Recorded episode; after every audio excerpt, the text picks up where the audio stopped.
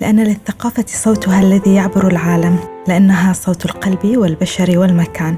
من هنا بقلب متحف البحرين الوطني ندشن معا منصة ثقافية جديدة نحكي فيها عن أحلامنا للبلاد.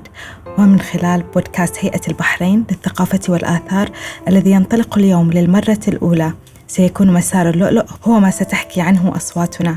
وصوتك معالي الشيخة مي بنت محمد آل خليفة رئيسة هيئة البحرين للثقافة والآثار. هو ما سيلتقط بداية هذه الحكاية. فأهلا وسهلا بك هنا حيث نطالب أصواتنا. بيوت المحرق ذاكرة الأحلام ومسارا جميلا.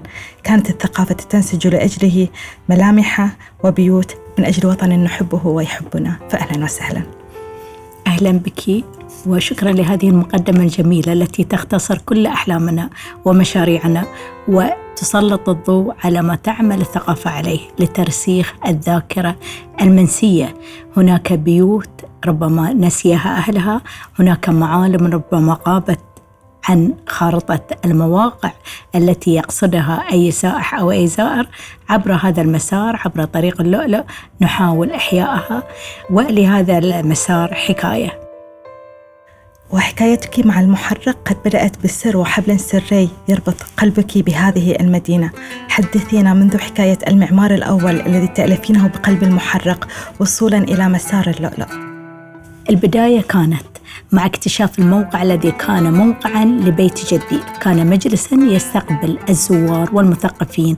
كان يعمل على تنوير جيل بأكمله. تردد على هذا المجلس تردد على المكتبة وكان يحلم بمستقبل أفضل وكان دائما المجتمعين هناك لديهم هم كبير هو هم الأمة. تجاوزوا الشأن العرب الوطني الخاص إلى مجال أكبر إلى شأن الأمة إلى آه، مقدرات هذه البلدان العربية. كان التواصل جميل مع المشرق العربي والمغرب العربي وحتى الجالية التي رحلت عن بلادها وقابت في مناطق مختلفة. كانت على تواصل مع رواد هذا المجلس عبر المجلات وعبر تعذر وصول الهاتف أو البرقيات ولكن تواصلهم عبر الرسائل كان جميلا ورائعا وتشهد المراسلات على هذه البدايات الأولى. كان اكتشاف الموقع فكرة لإحياء الدور الذي مارسه هذا المركز أو هذا المجلس قبل من 100 عام. أن يعود له نشاطه الفكري أن تعود الحوارات والنقاشات والحلم الأكبر. تأسس المركز لهذا الغرض. لم أعلم أن المركز الأول سيقودني إلى بيت عبد الله الزاير تلميذه ومنه إلى بيت محمد بن فارس ويأخذني إلى المنامة حيث بيت الشاعر الكبير إبراهيم العريض. كل هذه البيوت تفرعت عن مركز الشيخ إبراهيم بلغ تعدادها 28 مشروعا. نحتفل في يناير المقبل 12 يناير 2022 بالعام العشرون لتأسيس المركز. مع ثمان مشاريع قادمة أتمنى أن نرى خمسة منها في المنامة وإثنان في المحرق. وهذا الشغف وهذه الحكايات المتصلة بالبيوت قادتك أيضا من القطاع الأهلي وصولا إلى القطاع الرسمي من أجل مسار اللؤلؤ. هي عدوى المحبة والجمال التي انتقلت من البيت الأول مركز الشيخ إبراهيم بن محمد إلى هذا المسار الذي هنالك حكاية والسر من خلفه. ربما الناس تعرف هذا المشروع بمعماره وساحاته وتفاصيله ولكن الحكاية التي خلف هذا المسار كيف حدثت وكيف كبرت؟ في البداية لابد أن نقول أن مركز الشيخ إبراهيم وحضوره الثقافي هو الذي قادني إلى المؤسسة الرسمية. لم أعمل سابقا في القطاع الحكومي كانت تجربتي الأولى مع قطاع الثقافة والتراث الوطني وهي قصة يطول شرحها. حين نتحدث عن مشروع طريق اللؤلؤ كان هو الموقع الثاني الذي أدرج في قائمة التراث الإنساني العالمي. 2005 سجلنا موقع قلعة البحرين وفي 2006 كان هناك اجتماع في ليثوانيا للجنة التراث العالمي. من هناك انبثقت فكرة طريق اللؤلؤ. طريق اللؤلؤ كانت محاولة في البداية لإدراج المدينة في قائمة التراث الإنساني العالمي. للأسف كثير من معالمها أزيلت ولم تعد لها الخصوصية التي كانت في السبعينات أو في الثمانينات. مع والهدم قضى على كثير من المنازل فكان لابد من إيجاد وسيلة لوضع هذه المدينة العريقة في قائمة التراث الإنساني العالمي. الفكرة بدأت من شيئين متلازمين. إدراج الموقع واستضافة لجنة التراث. كنا نتحدث أننا قبل عام في دربن حين استضافت آه، لجنة التراث آه، هذا التجمع العالمي. كان التركيز على الحياكة المحلية وعلى آه، المنتوجات المحلية. فحين نستدعيهم من البحرين كان حلما عندي أن يزوروا البحرين وتنعقد لجنة التراث في هذا البلد الجميل تحقق ذلك قبل عامين ولكن للحديث بقية. كيف نبرز أهم ما يميز هذا البلد. بالطبع لؤلؤها وهي لؤلؤة الخليج وعراقة هذا اللؤلؤ وتميزه. كانت الفكرة أن نستخدم هذا اللؤلؤ في كل آه، منتج يقدم في اجتماع لجنة التراث. ثم جاءت الفكرة لماذا لا نخلق مسارا مثل مسار البيوت في مركز شيخ إبراهيم؟ آنذاك كان هناك عدد قليل من البيوت لا تتجاوز الأربعة ولكن هناك مشروع مكتمل في المخيلة لمسار متكامل لهذه البيوت. وتحقيق هذا التكامل الذي أصبح وجهة لأي زائر البحرين. فكرة طريق اللؤلؤ مع الدكتورة بريتا رودولف وهي مستشارة في قطاع الثقافة والتراث الوطني آنذاك. كنا نتحدث كنا وحدنا المشاركين في هذا الاجتماع آه العالمي الهام وكنا يوميا نبحث الوسيلة التي يتحقق بها إدراج مدينة المحرق فعن طريق اللؤلؤ وعن مسار اللؤلؤ وعن بيوت الأشخاص التي مارست هذه المهنة من بيت الغواص إلى بيت النوخذة إلى بداية بهيرات اللؤلؤ بداية بالتاريخ الطبيعي. هذا المسار كان فكرة تحققت بدراسة آه، استمرت أكثر من أربعة أعوام ولا بد هنا أن أشكر جلالة الملك المفدى الذي كان أول داعم لهذا المشروع. الدراسة لم تكن لتتحقق لولا اجتماع المختصين بهذا الشأن. ليتكامل الملف الذي قدم للجنة اليونسكو. نجدد شكرنا وخالص امتناننا لجلالة الملك المفدى فهو الداعم الأول لهذا المشروع. اكتملت القصة مع تقديم الملف وإدراجه في 2012 وجاء الدعم من آه، الصندوق الإسلامي للتنمية. آنذاك كانت هناك أزمة تعرضت لها المواقع السياحية في العالم أجمل العالم العربي وكانت هناك دعوة في آه، شرم الشيخ لترتيب لقاء مع مستثمرين من المؤسسات الوطنية التي تكرس جهدها لبنية تحتية لسياحة مستدامة. فجاءت الموافقة على دعم مشروع طريق اللؤلؤ لكنه لم يتحقق على أرض الواقع إلا حين أقر هذا القرض الميسر وتم العمل عليه في 2015 نتمنى أن يكتمل مع 2022 كل الساحات كل البيوت كل المراكز. لحد الآن توفر لدينا عدد من معالم طريق اللؤلؤ الساحات اكتملت مراكز زوار الأول منها مع الموقع الذي يأخذنا من البحر لكي نصل إلى قلعة أبو ماهر ومنها ننطلق عبر جسر المشاة لنصل إلى الحالة. ومنها نصل إلى قلب المحرق مرورا بهذه البيوت التي تحكي الحكاية وتؤسس لبنية تحتية لسياحة ثقافية مستدامة، هي الهدف الذي نعمل عليه حين حققنا متحف قلعة البحرين أو العروض المتحفية في قلعة الرفاع أو سائر المشاريع الثقافية. الهدف هو أن تكون البحرين وجهة لسياحة ثقافية متميزة سواء عبر آثارها التي تعود لحقب تاريخية تمتد إلى أكثر من ستة آلاف عام أو عبر لؤلؤها المميز في العالم أجمع. لا نتحدث عن خليج ولا نتحدث عن منطقة معينة وإنما نتحدث عن حكاية اللؤلؤ ربما منذ قصدها قلقامش بحثا عن زهرة الخلود. بالتأكيد كل هذه الأحلام وهذه البيوت وهذه المشاريع ومعمارها الثقافي الجميل. هنالك العديد من التحديات التي شهدها هذا المشروع العديد من الأحلام التي ربما كرست العديد من الأدوات الإبداعية والثقافية من أجل تحقيقها على أرض الواقع. ما هي أهم؟ هذه التحديات وكيف أبدع عقل الثقافة كي ينجو بحلم هذه المدينة؟ الوسيلة الوحيدة لكي ننجو ونواصل الحلم ونحقق كانت عبر اختراع أو ابتكار مشروع الاستثمار في الثقافة. تحت هذه المظلة استطعنا إقناع القطاع الخاص بدعم المشاريع الثقافية التي تؤسس لبنية تحتية. لولا هذا المشروع لما استطعنا كما تعلمين في كل المؤسسات الثقافية في العالم العربي أو ربما في غيره. آه، ما عدا الدول المتحضرة التي تعتبر الثقافة هي آه، أساس التنمية المستدامة والوجهة السياحية الأولى حيث ترصد مبالغ هائلة لهذا القطاع الحيوي الهام. هنا كان الاستثمار في الثقافة وسيلة أنتج الكثير من المتاحف والمعالم ونعود ونكرر أن مسرح البحرين الوطني أحد المعالم الثقافية البارزة جاء بدعم جلالة الملك المفدى وهناك متحف مسجد الخاميس جاء بدعم صاحب السمو الملكي ولي العهد الأمير سلمان بن حمد كل هذه المشاريع إلى جانب المشروع الأول النواة الأولى التي ارتكز عليها مشروع الاستثمار في الثقافة. نجد شكرنا أيضا لبنك أركبتا الداعم الأول لمتحف قلعة البحرين الذي أصبح معمارا مميزا بعروضه بموقعه بإضاءة القلعة بمن يقصده من الزوار من كل مكان في العالم هو الوجهة الأولى في البحرين. ونتمنى حين يكتمل مسار اللؤلؤ أن تكون المحرق وجهة ثانية وينتظرنا حلم آخر في المنامة.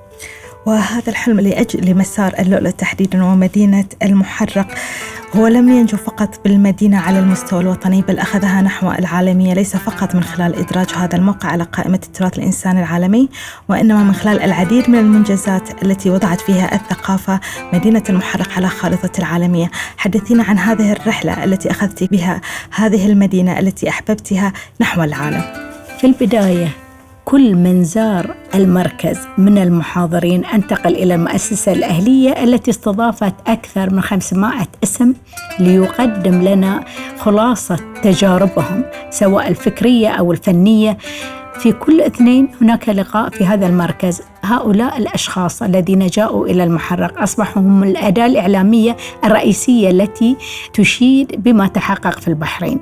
عبر هذه المشاركات أذكر أن أحد الأصدقاء كان يقول أن البحرين بحجمها الجغرافي أصبحت بالثقافة مملكة مترامية الأطراف. هذه الثقافة هي التي نعول عليها لنبني ولكي لنصل إلى العالم بصورة مشرقة حقيقية صادقة لا, لا تستعين بأدوات لا تشبهها. من الداخل نوظف كل معمار نوظف كل موهبة لكي تكون هي صوت البحرين. ربما آه، المنامة كانت سابقة عندما كانت عاصمة للثقافة العربية في العام 2012 ولكن أيضا مدينة المحرق حصلت جائزة الآغا خان أدرجت على شبكة المدن الإبداعية لليونسكو وكذلك كانت عاصمة للثقافة الإسلامية نعم. في العام 2018 حدثينا عن الحكايات الصغيرة خلف كل منجز من هذه المنجزات أيضا. لو تكلمنا عن عاصمة الثقافة الإسلامية هناك شيئين مميزين تحققوا. لن نتحدث عن مركز سوار الذي أصبح أصبح علامة معمارية مهمة تحت الصفحات المجلات المعنية بالهندسة ويشيد بها كبار المهندسين. أتكلم أيضا عن يوم الفن الإسلامي الذي انبثق من هذه العاصمة وكرس يوما للاحتفال بالفنون الإسلامية. تقدمت البحرين في العام الذي كانت فيه عاصمة للثقافة الإسلامية إلى منظمة اليونسكو لكي نقر يوما للفن الإسلامي. بالمعمار بكل ما يميز هذا الفنون بالخطوط بكل ما تحويه كلمة فن من تفرعات. تكرس هذا اليوم للمحرق هذا الفضل في تكريسه. نعود ونقول عن آه، جائزة الأغا خان. جائزة الأغا خان. هذه الجائزة تحققت لمشروعين. مشروع طريق اللؤلؤ ومشروع مركز الشيخ إبراهيم وكما ترين المشروعين يتقاطعان. الفكرة واحدة الارتقاء بالأحياء وتوظيفها. التوظيف الصحيح لتكون وجهة وأيضا لكي يعود إليها أهلها من هجروها.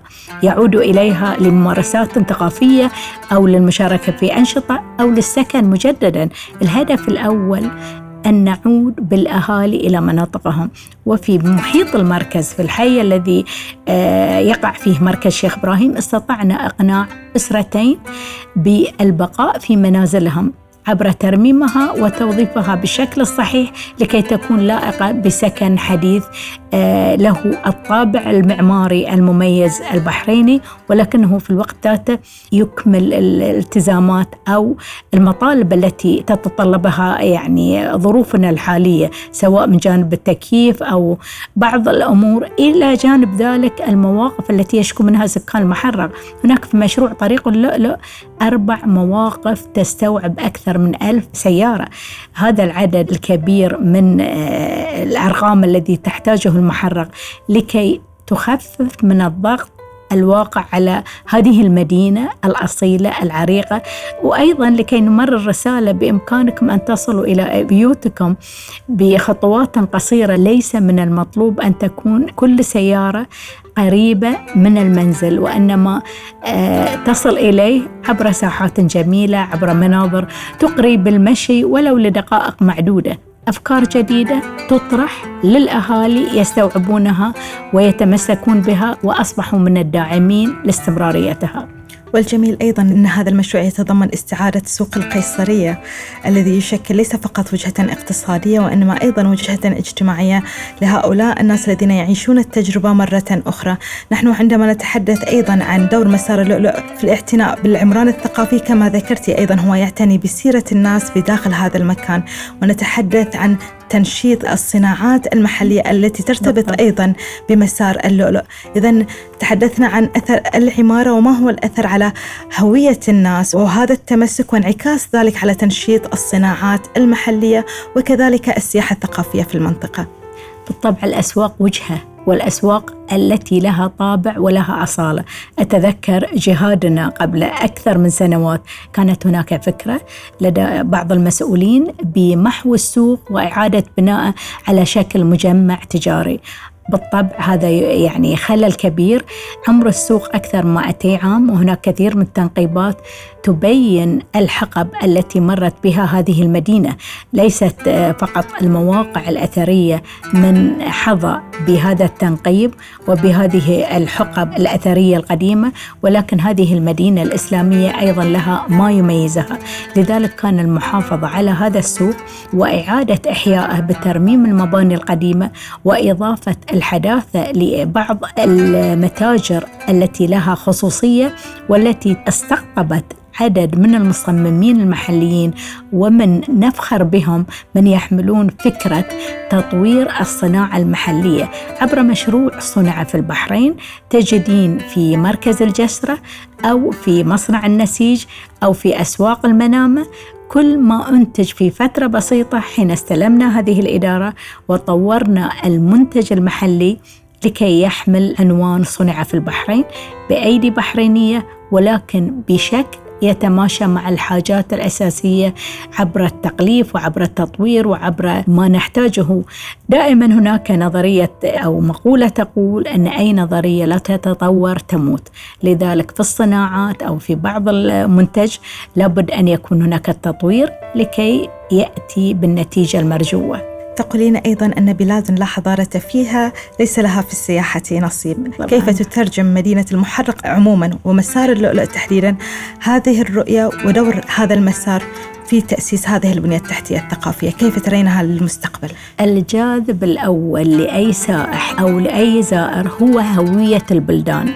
دون الهوية دون الخصوصية لن يكون هناك سبيل لاستقطاب سياحة ثقافية نوعية. الاستثمار في السياحة الثقافية هو ما نصب إليه وما نرى نتائج ما قمنا بما قام فريق كامل. فريق كامل يعمل على هذا المنتج الجديد المتطور لكي يكون وجهة لكل سائح ولكل مواطن. لدينا كانت حملة كبيرة للمواطن قبل الزائر أن يتعرف على مواقع بلدانه أن يزور مواقعها الأثرية أن يتذوق مذاق منتوجاتها أو مأكولاتها أو مصنوعاتها. كل هذه الأمور آه، تخدم الزائر والمواطن وأيضا تحمل اسم بلد له من العراقة ما يستحق أن نروج له. آه، إذا هذه المدينة أنا لا أريد أن أقول الآن نحن وصلنا إلى ختام الحديث لأنه ليس للمحبة من نهاية كما نعرف. ولكن الآن مسار اللؤلؤ يوشك على استكمال ملامحه قريبا. ماذا تريدين أن تقولي للبلاد؟ ولأبناء البلاد عن تجربة المحرق وما هو الدرس العميق الذي يجب أن نبقى نتذكره جميعا من هذه التجربة والذي بالإمكان أن يكون ملهما ونموذجا للمدن التاريخية الأخرى. هي كلمة واحدة. دائما أرددها وأؤمن بها لا توجد بلاد متخلفة وإنما بلاد تخلف أبنائها عن حبها ولا نتخلف عن محبة البحرين. بكل تأكيد. كل المحبة معالي الشيخة مي وعميق الشكر لهذا اللقاء الجميل لكل المساعي التي تؤمن بهذا الحلم وتصدقه. فننجز لأجل البلاد أعزائي المستمعين إلى هنا نكون قد منحنا الأصوات الأولى لبودكاست هيئة البحرين للثقافة والآثار وتحديدا لمسار اللؤلؤ الذي نكرس عامنا الثقافي لأجله والذي سيواصل في تلويحه بالحكاية والسيرة في الأربعاء الأول من كل شهر لهذا العام. نتواصل معكم الشهر المقبل لأننا نؤمن أن الصوت فعل ثقافي مضاد للمسافة والوقت. شكرا. شكرا لك.